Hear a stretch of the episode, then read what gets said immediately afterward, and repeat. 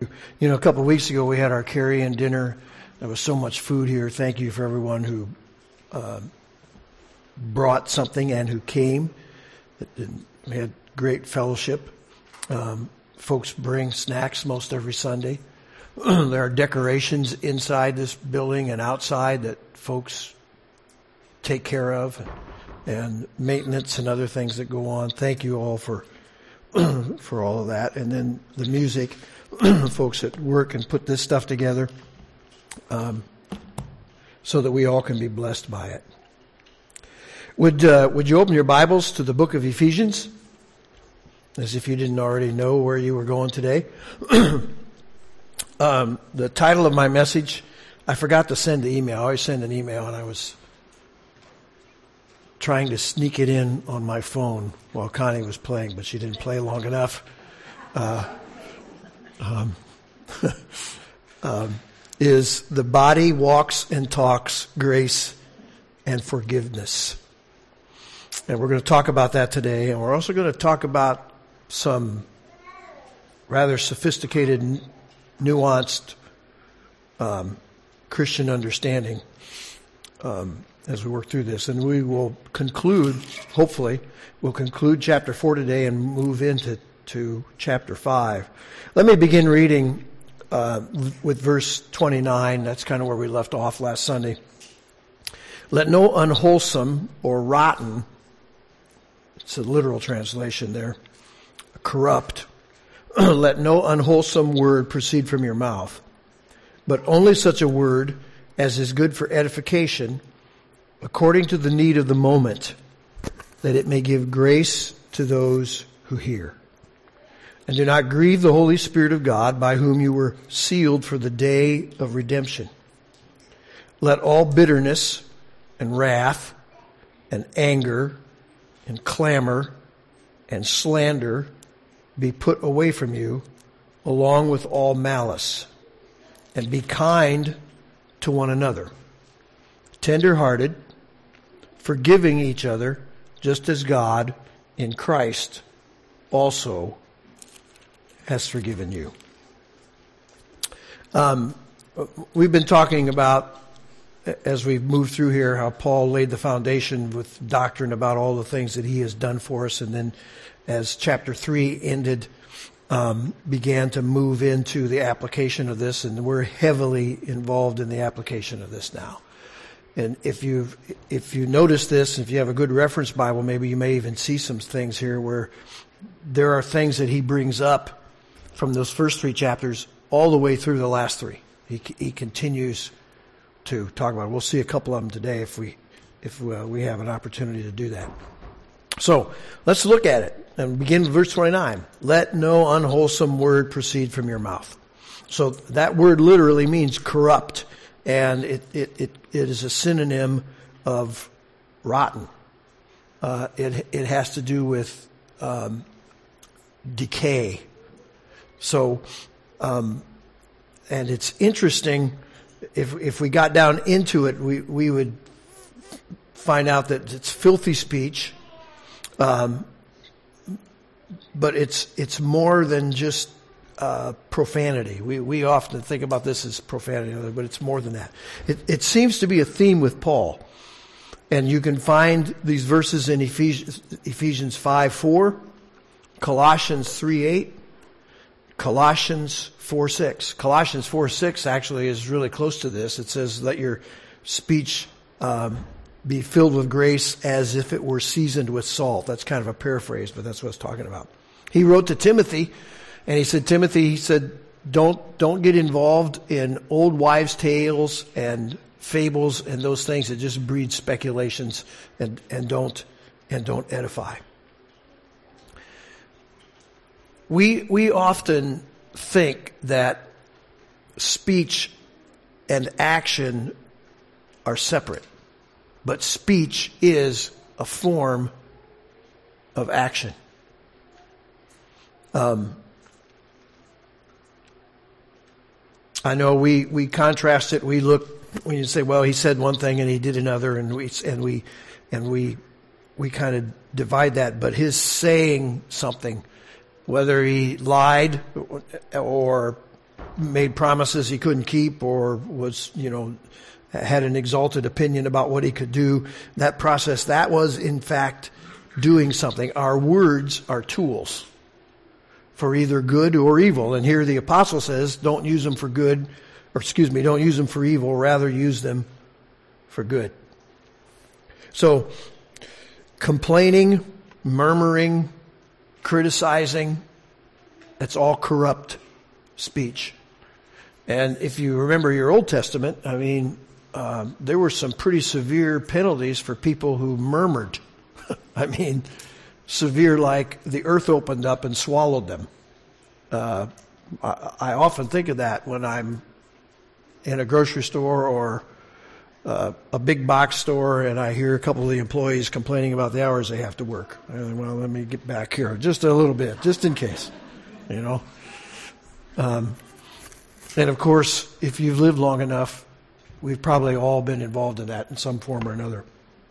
But instead of complaining, what we probably ought to do is be challenging people. And instead of murmuring, we ought to be ministering. And instead of criticizing, we ought to be comforting. And I just threw those things in there because there was some alliteration involved in it. But if, if you stop to think about it, then you can, you know, you, you, you could make a list of negatives and positives. What's corrupt and what edifies. And that's the end of this. He says, only such word as good for edification. In other words, it's better to be quiet than to say something negative. And it would be better if we would say something positive. And that positive is supposed to be according to the need, um, the need of the moment. So um, it's not just dirty jokes and that, and we often think about that. That's and it, that that's corrupt. It's also innuendo, insinuation, untruth, deception, fear, exaggeration, doubt, selfishness. So every time we we communicate those things, if the person who we're talking to is listening that is going on in their mind and their heart. And that's why Paul said that's, that's corrupt. That's not taking them any place I want to take them. And we'll talk about that here in, in just a second. But rather, we're to edify. And so, if, if you're not familiar with that, that word means to build up. That's all it means. And we use it, you know, we talk about sometimes a building being an edifice, but it, it's basically a building. It's something that is, is built up. And our words are supposed to be used to bring others closer to the Lord.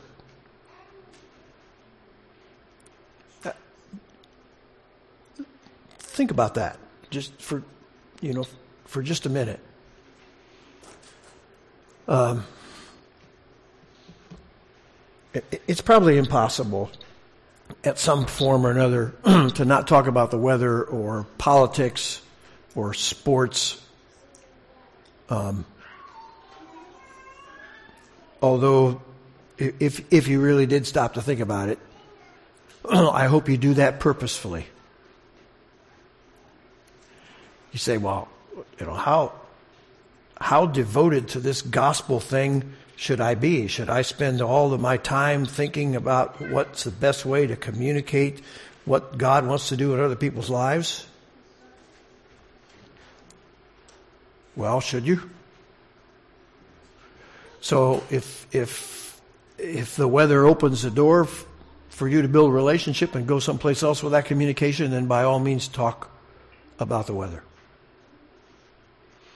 And I'm not suggesting that the only thing you ever talk about is the Lord. You can have positive, encouraging, gracious, think about that, gracious speech that doesn't even mention the Lord, but that arises out of a heart that wants to glorify Him and that sees Him working in the situations round about us. So our, our, our words are used to bring others closer to the Lord, to portray His kingdom, and to show His grace. And that's what He's saying is we're encouraging us to do here. That according to the need of the moment, that when folks hear what we say, it will bring them grace. Now, um, you know, I've, I've got this kind of reference study Bible here, and it's got all kinds of notes, and it's got headings in it. I mean, it, it broke this thing up into it, into uh, outline form. And so, in between this, between 29 and 30, my Bible says number five.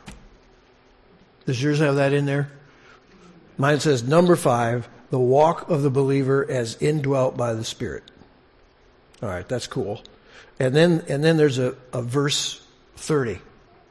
You know, in Paul's writings, none of that was in there. There was no 29. There was no 30. And there certainly was not an outline put in here by the editors of this particular Bible. I'm not saying there's anything wrong with any of that. And certainly, um, we would have a hard time remembering where to go see what Paul said if we didn't have references, wouldn't we? You know, we'd be saying, oh, I remember Paul said something about that somewhere in one of his epistles, you know, which one was it, and so on and so forth. So we, we use these to look it up. But stop and think. Does verse 30 go with verse 31? Or does it go with 29? Or is it all go together? And I think that it all goes together. Look what it says. And do not grieve the Holy Spirit of God, by whom you were sealed for the day of redemption. Don't grieve, grieve not the Holy Spirit. Now, I'll cover this first. We're sealed by the Holy Spirit when we become believers. And he covers that in chapter 1, verses 13 and 13 and 14. He says that Spirit comes and seals us and is the down payment of our redemption, of our complete transformation. Paul talks about how the whole creation is groaning and waiting for the revelation of the sons of God. That, that everything that we see is waiting for this final act when, when everything comes to its conclusion. And this spirit that he gives us at this point, who brings us joy and, and who guides our steps. And we, we say it almost every Sunday when we try to talk to you about giving and we don't tell you to bring tithes because we don't believe that's a New Testament principle. We suggest to you that you follow the leading of the Holy Spirit, that you obey the Lord and do what the Holy Spirit tells you to do as far as your giving is concerned. And that that's part of this walk, this discipleship walk that we have with Him.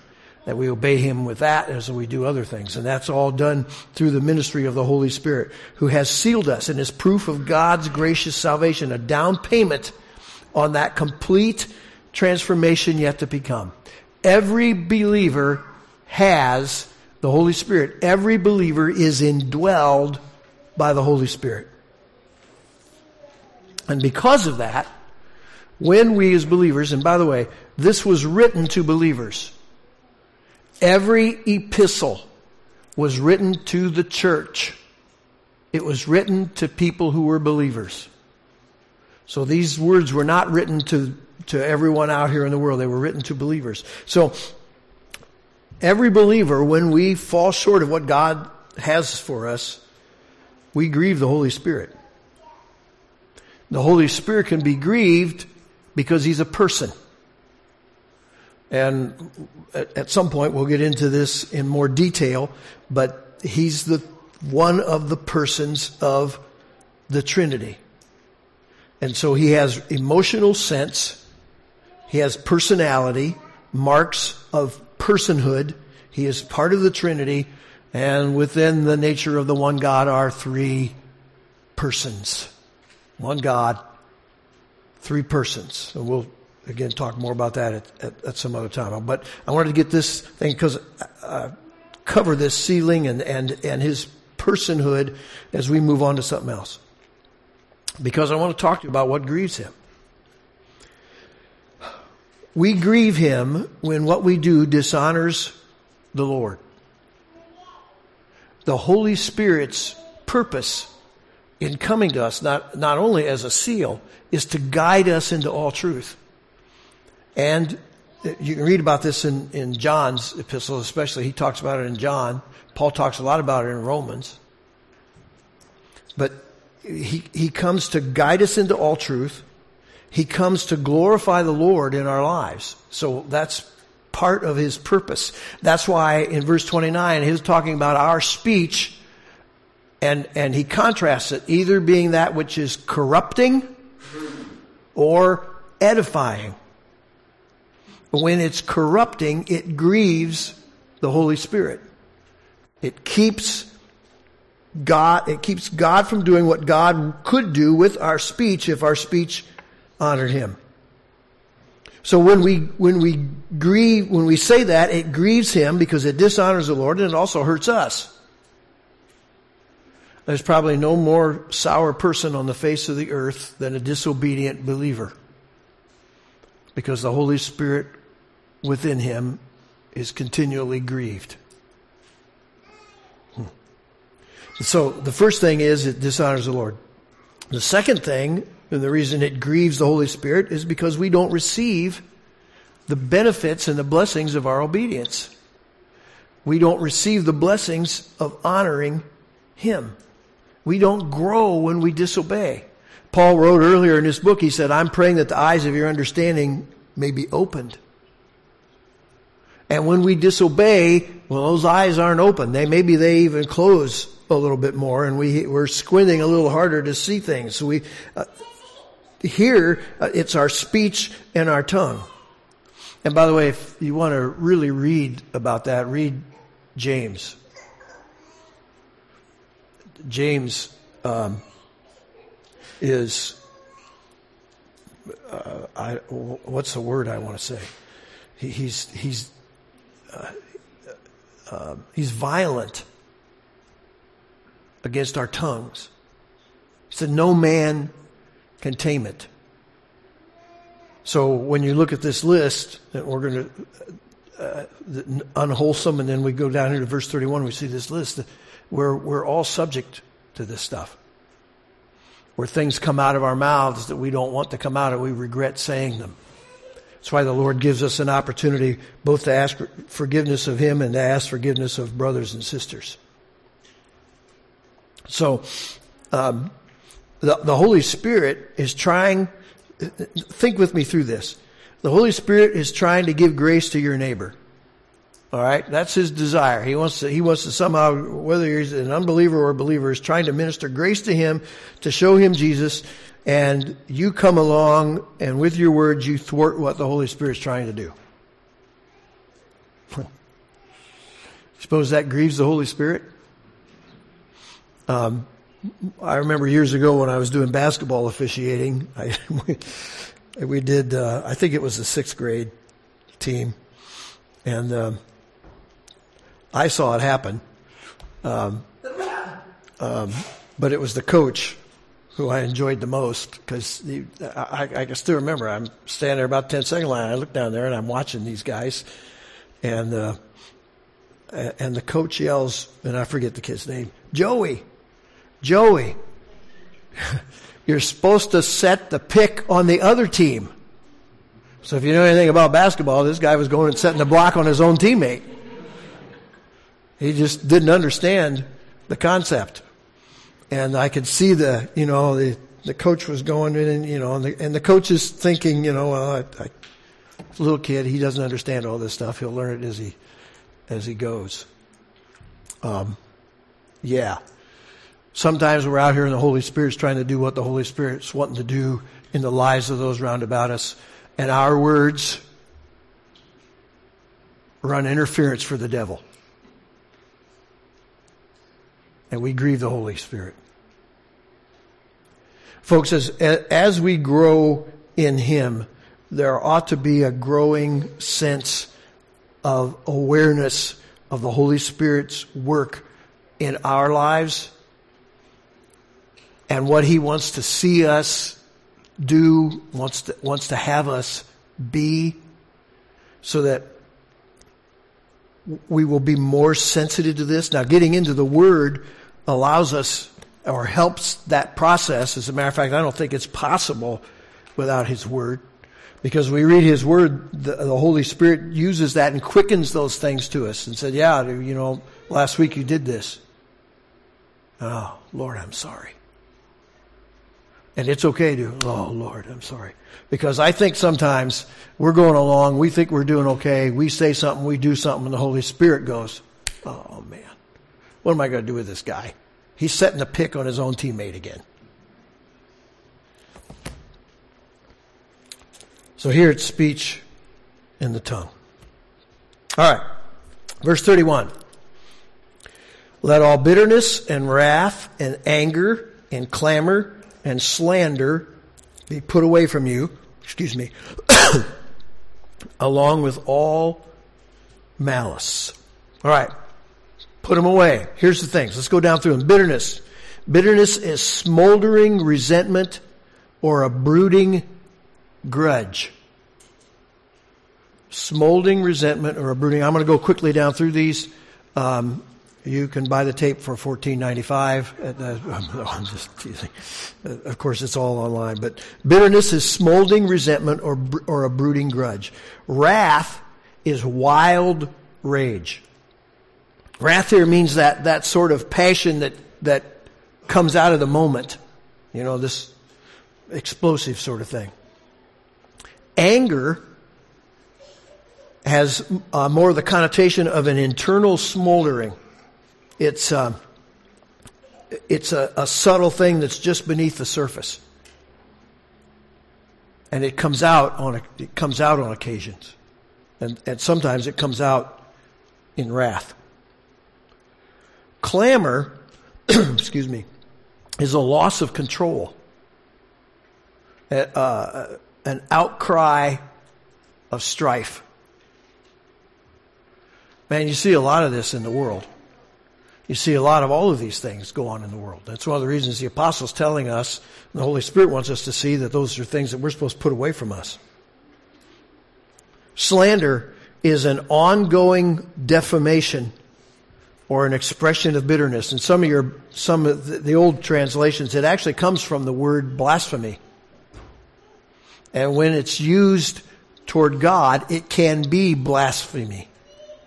When it's used towards us, between us, it has to do with slander, um, an expression of, of bitterness. Malice is just a general term for evil. And it's basically the root of all of these things.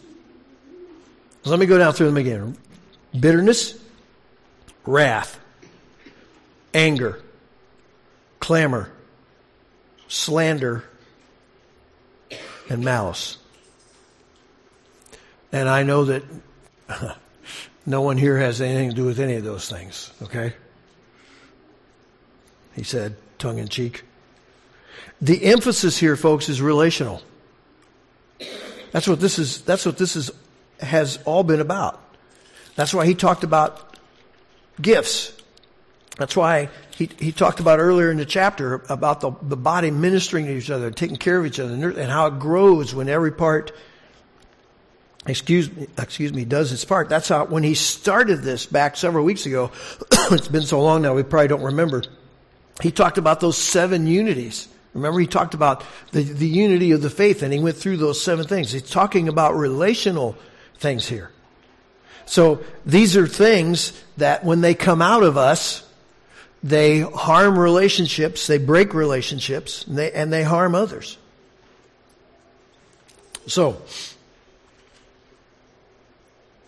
verse 32.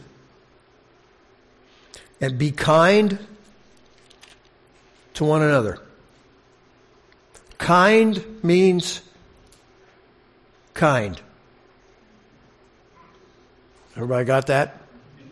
Okay. Uh, uh, get we're trying to get real technical here and get down into the language, all right? It says, uh, my translation says tender-hearted. Another word for that, another translations say compassionate. And you may stop and think about that. You remember Jesus looked out on the multitude, saw that they appeared to him as sheep without a shepherd, and he had what? Compassion on them. It was his heart was moved toward them. And that's what we're dealing with here. We're, we're talking about our hearts and not closing up our hearts to our brothers and sisters. but to be forgiving. And we're going to talk about forgiveness here in just a second. That we have a tender heart towards those around about us, towards one another, and that's talking about believers, that, that we have compassion, that we're kind, and that we don't close up and lock up our hearts. But that we be forgiving. Forgiving each other. Okay? So you'll know what it's talking about here. Is he talking about forgiving the, the person out here in the world? No, he's talking about one another. This is written to us. We're to forgive each other. That means that somebody, now think with me, somebody, a believer, near you has the capacity to do a wrong thing and offend you. How many have found that to be a reality? How many aren't going to vote? Let me give you the other side of that. That means that you have the same capacity to offend those around you by doing one of these wrong things bitterness, wrath, anger, clamor, slander, malice, etc. Say, well, if I obey the Holy Spirit, I'll do everything right. Yes, you will. But no, you won't. If you did, you would, but you can't, so you won't. Follow that? That's pretty heavy theological language right there, wasn't it?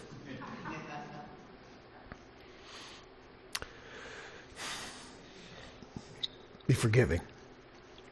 Why should we forgive? Because we have been forgiven.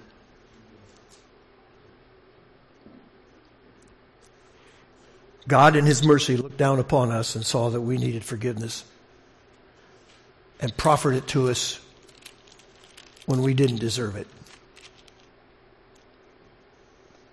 Christ died for sinners, not for the sanctified. That whole process that we talked about earlier about listening to the Holy Spirit and doing the right thing, that's a process in theologically of sanctification where we grow to, in the Lord. That's what's going on in Ephesians 4 earlier when he talks about the whole body ministering to one another, getting closer to Him putting away these things. That's the process. We put away these things. I'm not going to be involved in that anymore. The Lord doesn't want to be in, me involved in anymore. And when we when we do them, we, we, we feel so broken before the Lord that we, we, we say, I'm just not going to do that anymore. God, that hurt too much. I don't want to do that anymore. I know it hurt you. That's a process of sanctification. And in this, but, but because we're in this process, um, we, we do make mistakes and, and, we do fail and there is need for us to forgive and there's need for people to forgive us. And we function in that process because of what God has done through Jesus Christ on the cross, that he has proffered forgiveness to all of us, forgiveness we do not deserve, forgiveness of which we are not worthy.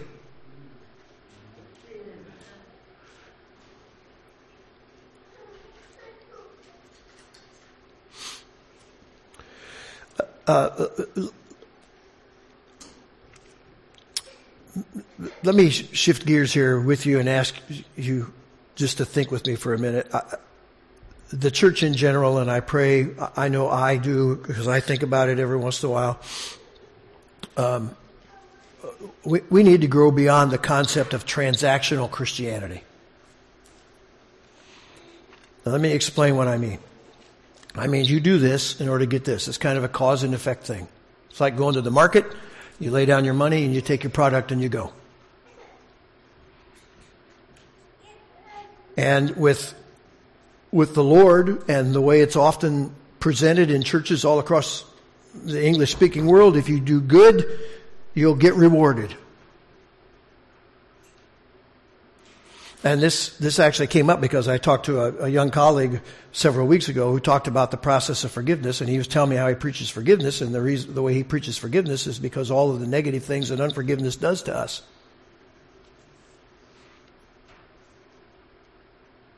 Which are extra biblical, but they're pseudo psychological, and so you can throw those things in there.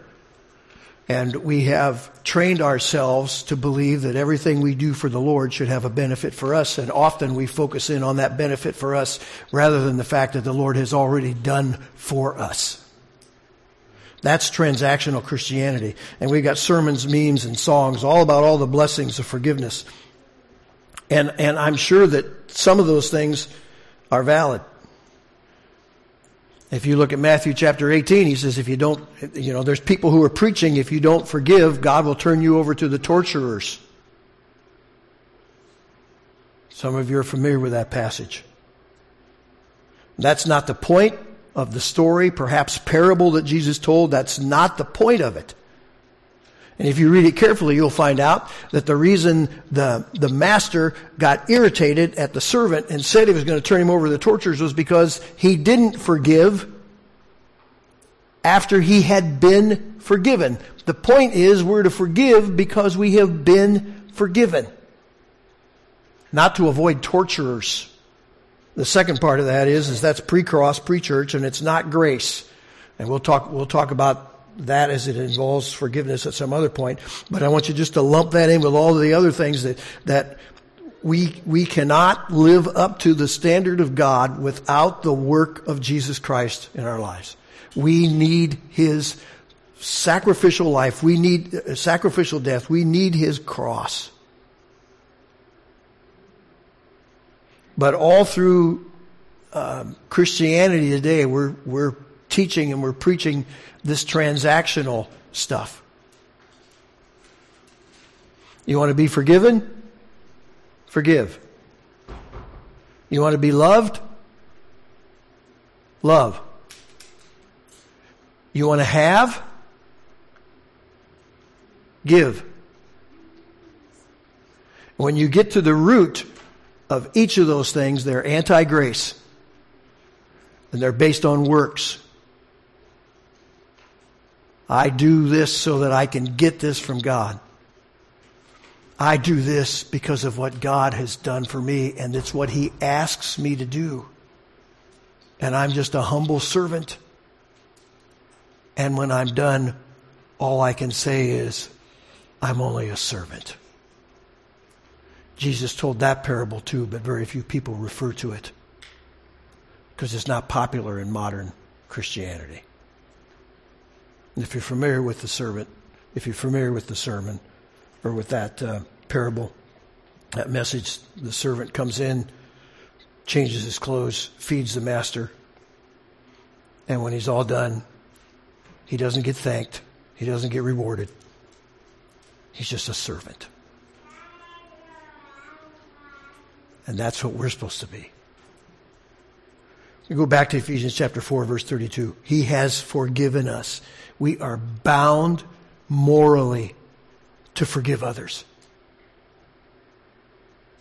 We walk into His grace. We accept His grace. Thank you, Lord, for forgiving me the, you know, the burden has rolled off like the old pilgrim and and I'm free and I thank you and uh, all of my past is gone. I'm a new creature in you. Thank you for all of that. And we turn around and with some of these things uh, above, I mean, if you want to read that parable in Matthew, you can find out. Did this guy have bitterness, wrath, anger, clamor, slander, or malice? Of course he did. You can read that in Matthew 18. And we turn around with others and we act to them that way in a, in a, way that denies what Jesus Christ did for us and grieves the Holy Spirit. It's almost as if we, we've forgotten what he did for us and, and we're going to, going to go live for ourselves again. It's an affront to the grace and the love of God that's in Jesus Christ when we don't forgive. So he commands us to do so.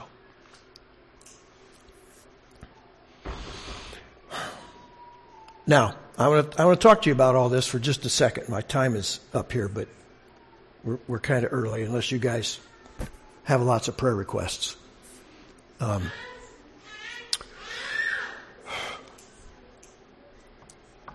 how quickly are we supposed to obey? Immediately? Okay. It's a good idea. We're to obey immediately. How many of us do it? Stop and think about it, especially when it comes to forgiveness. Someone has done a vile thing to you, and they're a believer. And they come and they ask for forgiveness, and now you're working through everything that's going on in your heart. We're to be tenderhearted. What does that have to, what does that mean? That means that somehow we're connected emotionally with this person. We're not closing ourselves up and locking down. We're connecting emotionally with this person so there can be compassion there. But those same emotions are also involved in the vile thing this person did to us and they come and they say, please forgive me. And we mouth the words, we say, yes, I forgive you because we know we're supposed to do that and they walk away and maybe they feel better about it and we're going, oh.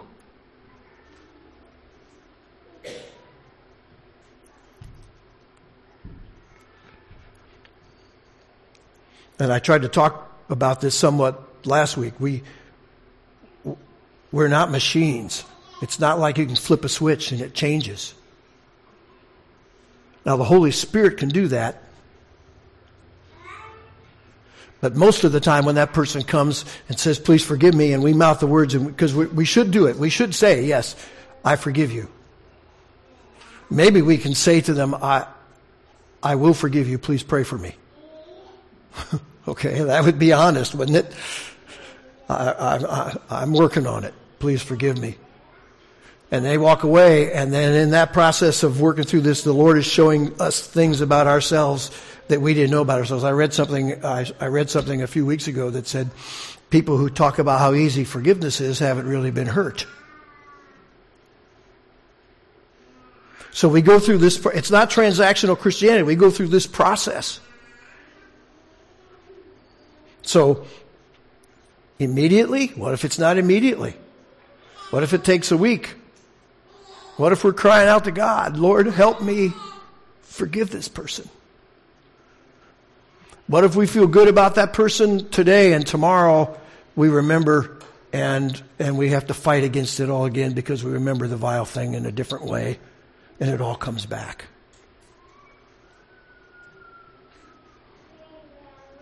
Folks, we, we, we, we need to move beyond this um, shallow, superficial fakery